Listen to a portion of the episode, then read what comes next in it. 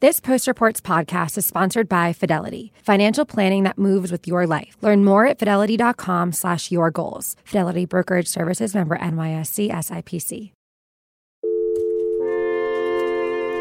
From the newsroom of the Washington Post. Hi, this is Vanessa Williams from the Washington Post. I'm calling. Hey, it's Philip Rucker at the Washington Post. Do you have a minute? Hi, this is Dan Zak from the Washington. This is Post Reports. I'm Martine Powers. It's Monday, October 14th. Today, the consequences of withdrawing U.S. troops from Syria, how money is transforming President Trump's reelection campaign, and the California blackouts.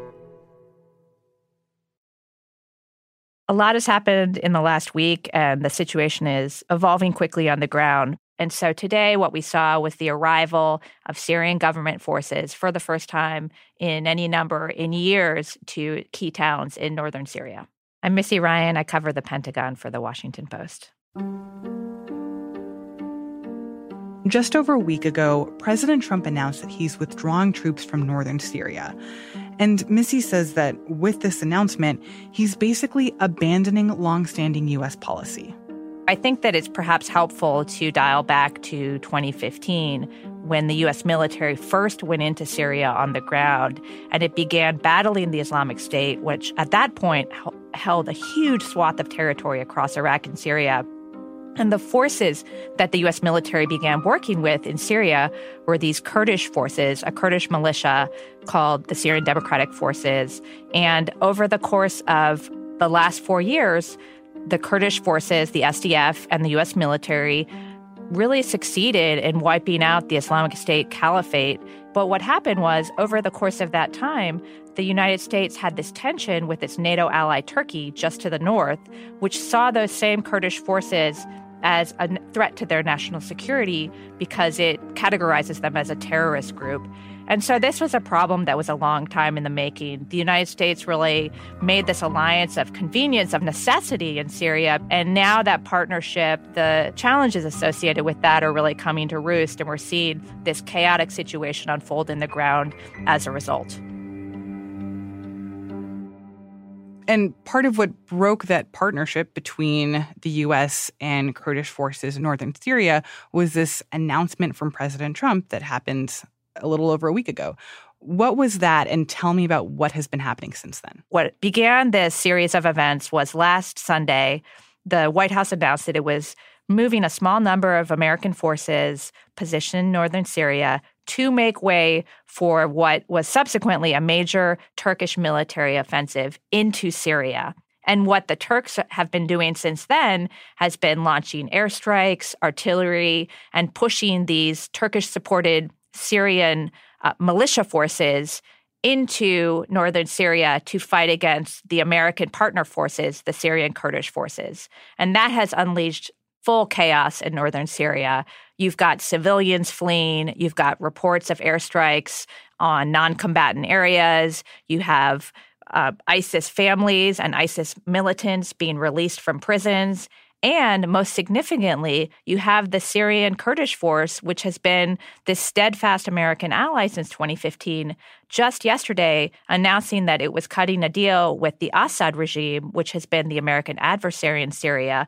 And the reason why that the Syrian Kurds are doing that is that they feel like America has abandoned them and left them to their fate against this much better armed Turkish military. And so what the Kurds have said is, we're going to invite you in, Assad regime. You can help us battle the Turks. And this is a major turning point in the Syrian conflict. It really is handing a significant victory to the Assad regime.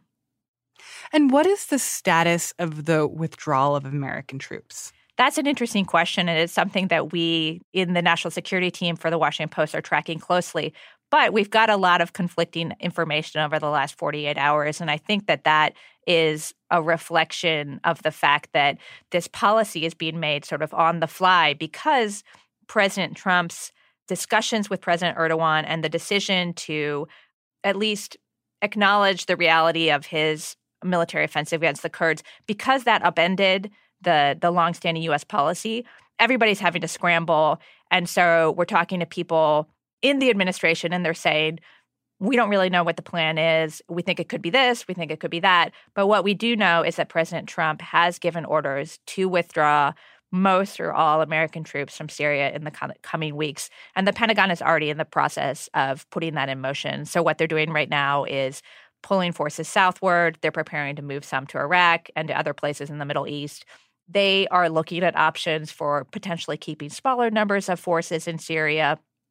But um, they also have to contend with the reality that the Islamic State is potentially growing more strong at a time when they're drawing down their military presence. So those two things are really going to come into con- into conflict in the future. And of course, I can imagine that it's even more complicated thinking about getting these American troops out if there is this active conflict that's happening now on the northern border of Syria. Absolutely. And force protection is, as always, the primary concern for the Pentagon leadership, which, by the way, it should be said, did not support the withdrawal of American forces. Most Pentagon leaders that I've talked to that um, and we've been covering this for for years now have supported a gradual withdrawal from Syria once the Islamic State threat was fully extinguished, and that hasn't happened yet.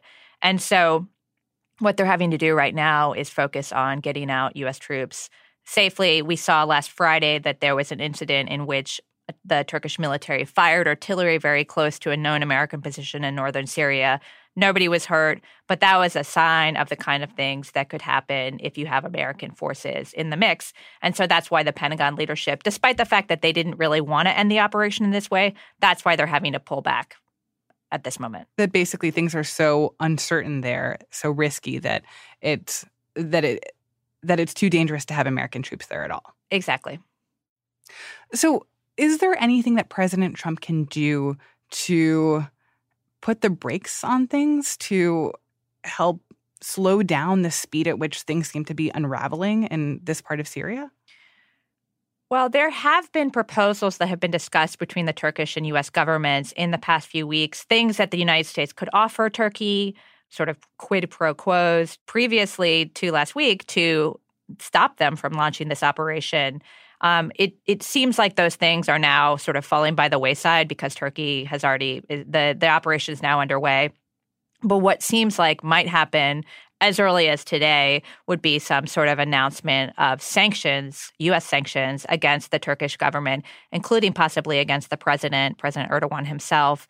So the hope would be that that would force the Turks to maybe dial it back or agree to go back to this previous arrangement that the that you, the U.S. and Turkey had to patrol parts of northern Syria. But you know, even Secretary Esper, the defense secretary, said on TV yesterday that he didn't expect that to happen. Look, it's a very terrible situation over there, a situation caused by the Turks, by President Erdogan. Despite our opposition, they decided to make this incursion into uh, Syria. And at this point in time, in the last 24 hours, we learned that uh, they likely intend to expand their attack further south than originally planned and to the west. And so what we find ourselves is we have American forces likely caught between two opposing advancing armies, and it's a very untenable situation. Turkey really seems very committed to continuing and expanding this military operation. So nobody really expects that to to occur. And it seems ironic that President Trump would be on the phone with President Erdogan a week ago, basically saying, sure, if you guys want to enter into northern Syria, we're not going to stop you. And then to turn around and, and say, actually, if you try to do that, now that you're doing it, we're gonna we're gonna put economic sanctions on you. So what we know about that call was that it was not supposed to be about Turkey's military operation in Syria. President Trump called President Erdogan and they discussed trade and some other things. And then at, there was this unscripted moment at the end of the call in which President Tur- uh, Erdogan, the Post has reported, brought up the military operation. And then President Trump responded. And what the White House has said about his response was that he told Erdogan that he didn't support the operation and that there were potential consequences for Turkey. But you know what critics have alleged is that Trump basically gave Erdogan the green light because you know he didn't push back hard enough um, or didn't threaten the use of force or didn't threaten to you know keep U.S. forces there. So um, that really was the um, catalyst for all the events that we're seeing right now. Are there concerns that what is happening now could be a problem for other U.S. relationships with other countries in terms of making the case that Americans aren't to be trusted when it comes to creating partnerships and being allies?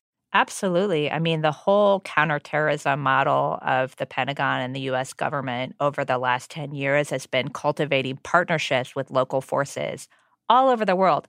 We do it in Africa, we do it in the Middle East, we do it in Central Asia. And those partnerships are predicated uh, on a sense of trust between these militias who often risk their own lives to fight on behalf of the United States, often in their own interests as well. But what's necessary to get people to sign up to fight is the belief that they're not going to be sold down the river, you know, when things get difficult. And so that's what we're really seeing in the Middle East right now is questioning of America's fidelity as a partner.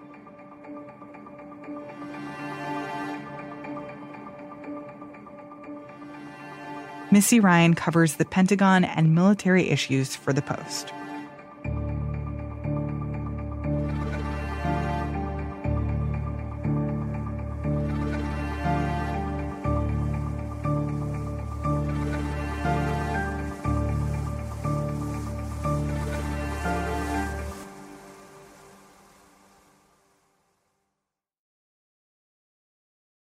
So, thinking back to 2016, exactly how big was Donald Trump's campaign operation at that time?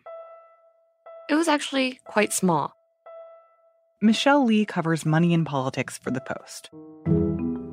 There was this upstart team of people who hadn't really done presidential politics before. Live now is Trump's campaign manager, Corey Lewandowski. Well, thanks for having me on. And first, we have to think about how big of a problem. Joining me now and nodding here on set with me is the man behind that marketing and website design firm, the Donald Trump campaign digital director, Brad Parscale. Thank you for this uh, this opportunity. Thank you here. for having me on. They were working out of the Trump Tower, kind of near where The Apprentice was filmed, inside the building. Data. Here's the thing. I've talked to, you know, I talked to a lot of data folks, especially on the GOP side, and there were Yeah. some who said, listen, he doesn't, you, meaning you, you, you don't work in politics. Yeah, you have not been on a political campaign before. Um, and it was a tiny team that was basically stressed really thin. And he he talked about this. this. This was a big bragging point for him, the fact that he had less money, he had fewer consultants. Yeah, when he was running his campaign, there were a lot of people who criticized him for having such a small operation and not really having professional staff. He doesn't have much of a campaign. He hasn't grown. There's no communications team, there's no policy team, there's no And he made it kind of his thing to say, look, I'm a businessman. I know how to spend money. There is no infrastructure whatsoever. No. I mean, Trump has specifically decided this is how he wants it. And I'm spending it well. I have a lean operation and I'm my own political consultant. I know what I'm doing. Now, fast forward to 2019, the lead up to 2020. What does Donald Trump's campaign operation look like now? President Trump's reelect operation looks nothing like it did four years ago. He has spent more money than any of the predecessors had at this point in the campaign. And that's because President Trump's campaign never ended. As soon as he became president, as soon as election day was over, he was essentially raising money and campaigning for his reelection. And by doing that, he's had a massive war chest that no other president before him has enjoyed. And by having that massive war chest, he has been spending over half a billion dollars through various committees, really setting the message out there, flooding the airwaves with ads, even fighting back when this impeachment inquiry is happening. He's able to run millions of dollars in TV ads in the most expensive markets to defend himself and defend his presidency. And when you say that he's been spending over half a billion dollars, exactly how much is that an increase from where we were at in the 2016 cycle? By the time President Trump was a presumptive Republican nominee in 2016, he had only spent about $63 million. And that was so low for a presidential campaign, especially compared to other opponents who had a big campaign team and a super PAC supporting them. President Trump had only spent $63 million, whereas now he has spent over $500 million, which wow. is exponentially greater than what he had spent this point four years ago. And where is all of this money going to? A lot of the money is going to paying staff, running ads, doing voter registration efforts, really the run of the mill professional campaigning that you would expect from a presidential campaign. However, a lot of the money is also flowing to dozens of political consultants. It's really interesting how it's changed since the f- first time around. Because when President Trump was running to become the GOP nominee, he maybe had like 20 consultants. Now there are over 200 political consultants who are helping him, and they're really just helping the entire reelection apparatus and drawing millions of dollars to their own consulting firms. And what's interesting is that a lot of these consultants are people who were basically made famous, made successful by Donald Trump in 2016. And previous to that campaign, they were relatively unknown. Right. It's really interesting when you look at the mix of these consultants, how President Trump has reshaped the way the party and its operatives work now. You see new political consultants who had not had experience in presidential politics but came into Washington thanks to President Trump. They worked on his campaign in 16, or they were in the transition or um, working for the White House early on. And now they're making money off of the reelect effort. And you also see longtime GOP operatives who worked for Trump's opponents in 16, competing against him to try to defeat him in the primaries, but now working in lockstep with the Republican Party to help him get reelected. These are people who President Trump shunned before and characterized as the swamp that he wanted to drain from Washington. But now they're working fully together and have embraced each other. So, who exactly are some of these consultants? Some of these consultants are people who were a part of the winning team in 2016. They include Keith Schiller, who is a longtime bodyguard of President Trump, Sean Spicer, who you might remember, former White House spokesman, Raj Shah, another former White House spokesman, Corey Lewandowski, who briefly ran his campaign in the early days, and then there's Brad Parscale, who really has an interesting story. Five years ago, Brad Parscale was a web developer in Texas. No one really knew him. He was kind of plucked out of obscurity to work for the president's campaign and kind of help him and develop his website. Parscale says he only charged like $1,500 for that website that he set up for President Trump's first campaign. And now he is the president's reelect campaign manager. He is making millions of dollars through his consulting firms. And his consulting firm is by far the highest paid among all the consultants who are getting money from the committee supporting his reelection. To what extent is this unusual, though? Because I feel like a lot of how politics works is that people end up working for a campaign, working for an administration, they end up being successful in that job, and then the perk is that you get to quit, go off, start a consulting company, and make a bunch of money. So is this really particular to Trump, or have we seen this, for example, with Obama? Right. In many ways, this is how Washington works. But that's kind of the interesting part about it, right? Because Trump was supposed to be the outsider candidate who was going to upend the traditional ways that political operatives work in Washington and how lobbyists and consultants all make money off of politics. And now you're seeing this is pretty much how it used to work and it's still working the way it used to. And another thing is that there is historic amounts of money flowing to help his reelection. And there's just a lot more money to be made now than, say, under President Obama at this point. And the fact that there are so many people who are working toward his reelection, getting money to their businesses, and able to kind of cash in on this massive war chest that President Trump has, that's unique. How is that comparing to Democrats so far who look like they're leading the polls? Democrats so far are still fighting it out with each other. Bernie Sanders and Elizabeth Warren both posted about $25 million this quarter. That's huge. And a lot of their donations are being driven by small dollar donations, people giving $10, $20 to their campaign because they really believe in the movement that is Sanders and Warren. We've seen the limitations of campaigns that don't have this sort of a massive grassroots army this quarter, mainly Joe Biden. because Biden has taken more of a traditional approach, doing the closed door fundraisers, courting executives. And that's the type of scenery that Elizabeth Warren and Bernie Sanders are really rejecting. They're saying, no, we can create this movement without leaning on those traditional wealthy executives and donors whose money that we believe, you know, shouldn't be defining politics.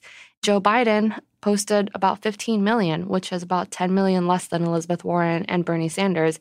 There's still such a large field on the Democratic side. It's going to take many, many more months for them to figure out who their eventual nominee is before they, they can even turn to Trump. Meanwhile, what a lot of people don't pay attention to is that over the past two and a half years, President Trump has started his reelection campaign. That is kind of in the background and overshadowed by the excitement on the Democratic side, by people who really think that the anti Trump energy is going to be enough to fuel people to the polls and want to unseat President Trump. But what Trump is doing is really building the infrastructure that no one on the left really has the bandwidth to pay attention to right now. And it's the infrastructure that didn't exist for him four years ago. If you think about President Trump's first election as his messaging resonating with the right people and all the right pieces kind of falling into place on his behalf and getting him elected, now the pieces are being put together in a much more organized and intentional way. There's this narrative that what happened in 2016 was sort of a perfect storm. People say that the circumstances aligned so that President Trump could be president, but that now that's not a perfect storm anymore. That's just a product of the level of fundraising and organization that is going into this campaign. Right. There are people who are generating that storm now.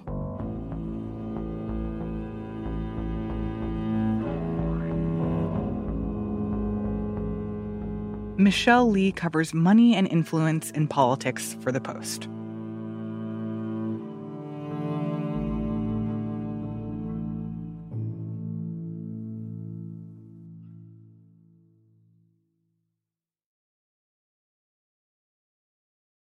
What's on your list of financial goals? Buying a new house? Strengthening your retirement plan? All of the above? Whatever you're saving for, Fidelity Personalized Planning and Advice can help you reach those goals with digital planning plus one on one personal coaching, all with low, transparent pricing. To learn more, visit fidelity.com slash your goals or call 1 800 343 3548. Advisory services offered for a fee by Fidelity Personal and Workplace Advisors, LLC, and brokerage services provided by Fidelity Brokerage Services, LLC. And now, one more thing. After a shutdown of the electrical grid in Northern California last week, the power is back on. But there are still big questions about a utility company's decision to impose a blackout to reduce the risk of wildfires. The power was shut off sort of in stages last week in attempt by Pacific Gas and Electric, the large utility company, one of the largest in the country, to lessen fire risk. Scott Wilson is a senior national correspondent covering California. PG&E was worried about wind knocking down live power lines and sparks igniting nearby trees or brush. Weather expectations had been for heavy dry winds, which are the key to fires, starting wildfires and driving wildfires here in California. And so it was the largest intentional power shutoff in state history and it affected at one point as many as 2 million people. I live in Magalia, California, and um, while we have a generator, it's in the shop. And due to the fact that there are so many people who need generators and parts for their generators, it takes weeks to get them fixed. Uh, PG&E very blithely said uh, to people in my category, or, or even or in more serious categories, well, if you must use uh, a medical device that's uh, electricity dependent uh, during the blackout, well, you should find another place to live. Uh, as if that were the easiest thing in the world, in the Bay Area especially. Uh, it's not, a, not a, an easy thing to do, and certainly not on short notice. It felt a lot to people like it was a political act by Pacific Gas and Electric. And I say that because PG&E is now in bankruptcy. and they would like the law changed in California. The law now says that any wildfire started by a utility company's equipment, whether they are negligent or not, is their responsibility and they would be responsible for paying damages. They've been urging Sacramento to loosen that law. And by saying, hey, look, here's what we'll do if you don't, we'll just shut off power when we feel it's necessary to millions of people, uh, it felt a little bit like a public negotiation taking place to people who were losing business and schools that were canceled and uh, a lot of uh, small and large inconveniences that that rippled across the region last week almost to a person, people were saying, you know, we don't want this to happen again going forward. We want better explanations. We want more warning. And more than anything, we really want much more control over the utilities than the government seems to have right now. You know, as this was going on in the north, Santa Ana winds were picked up in Southern California and started two fires in the Los Angeles area, both of which are still burning. There were no fires started by PG&E equipment in the areas affected. But there'll never be a fire started by utility company equipment if the power's off. And so there has to be some sort of middle ground the government and the residents affected are saying between we're just shutting off power regardless of how risky the situation is to we keep it on even when winds are reaching 85 miles an hour, which is essentially what happened in Paradise last year. You may recall that fire, which was the deadliest in California state history caused by PG&E equipment that burned 14,000 houses and killed 85 people. So a lot of this debate is unfolding in the shadow of that Paradise fire, which isn't even a year old yet. But at the same time, if the only way to stop fires is to turn off the power, then Californians really want, you know, that, that to be looked into in a much more aggressive way by regulators and by Governor Newsom. Scott Wilson covers California for The Post. That's it for today's show. Thanks for listening. And shout out to listener Michael Funk. Michael said that he enjoyed our ode to the lithium ion battery last week after the inventors won a Nobel Prize in chemistry. But Michael did not appreciate the shade that we threw at other Nobel Prize winning chemistry projects, which we described as sounding almost incomprehensible. Michael, if you want to explain the meaning of the phrase cryo-electron microscopy for the high resolution structure determination of biomolecules, feel free to give me a shout anytime. I'm Martine Powers. We'll be back tomorrow with more stories from the Washington Post.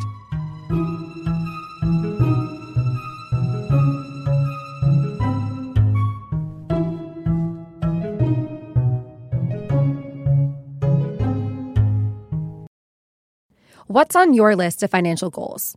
Buying a new house? Strengthening your retirement plan? All of the above? Whatever you're saving for, Fidelity Personalized Planning and Advice can help you reach those goals with digital planning plus one on one personal coaching, all with low, transparent pricing. To learn more, visit fidelity.com slash your goals or call 1 800 343 3548. Advisory services offered for a fee by Fidelity Personal and Workplace Advisors LLC, and brokerage services provided by Fidelity Brokerage Services LLC.